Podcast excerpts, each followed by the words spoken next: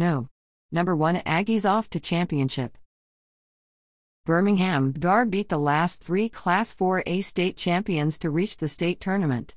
On Tuesday night, the Patriots might have lost to the next team to hoist the blue map. After 13 lead changes and 7 ties, number 1 ranked Jackson finally hammered in a decisive wedge with an 11-0 run going into the fourth period and went on to beat DAR 71-61 in the state tournament semifinals at Legacy Arena. A lot of people didn't think we'd be here, but these guys bought in from day one, Aggies coach Anthony Hayes said. The unranked Patriots, 25-10, had defeated 2022 and 2023 state champion Jacksonville and 2021 state champion Anniston to reach the state's Final Four and made Jackson uncomfortable for 3 periods with their changing defenses.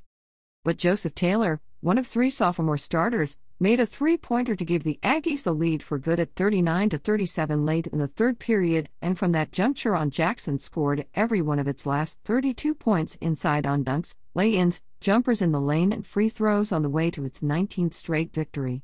The Aggies made 22 of 28 free throws, with senior guard Micah Caster making 9 of 10. Our game plan coming in was to hit them inside, Hayes said. We felt like we had an advantage there. They did a good job doubling down in the post early and we made some adjustments. Jackson, 29-2, has 2 more nights and 2 practices back home to contemplate winning its first state basketball championship. The Aggies play number 6 ranked American Christian, 27-7, in the finals Friday at 5:45 p.m. We don't worry about the crowd or the gym, said Caster, who scored 22 points after being held under 10 for the first time this season in the South Regional Finals.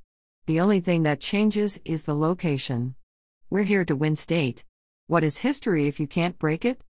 DAR changed its defenses like a chameleon, from man-to-man, 2-3 zone, 2-1-2 zone and matchup zone, throwing out screws, razor blades and nails, anything to slow the Aggies down. It worked for 3 periods. We knew who they were and how they liked to play, Hayes said. That's a good ball club we just played.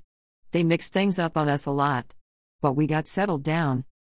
Patriots coach Justin Jonas said his team did everything it could to get the game where he wanted it. It's hard to talk about right now, he said. We fought so hard tonight. There in the fourth quarter, it came down to missing a few easy shots and they got a few runouts.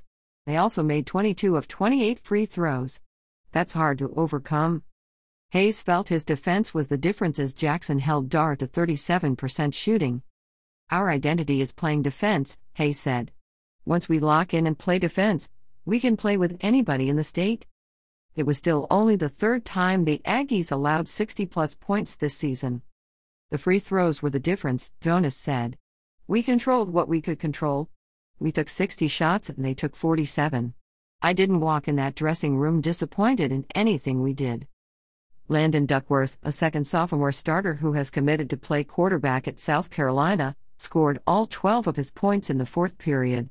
Taylor added 16 points and senior Nasir Powell grabbed 10 rebounds for Jackson. The Aggies' last loss was to Class 4A regional finalist Auburn 52-49 on December 30th. Their only other loss was to 6A Blunt 60-59 on December 5th. That means they're undefeated so far in 2024, and now they need one more win for history.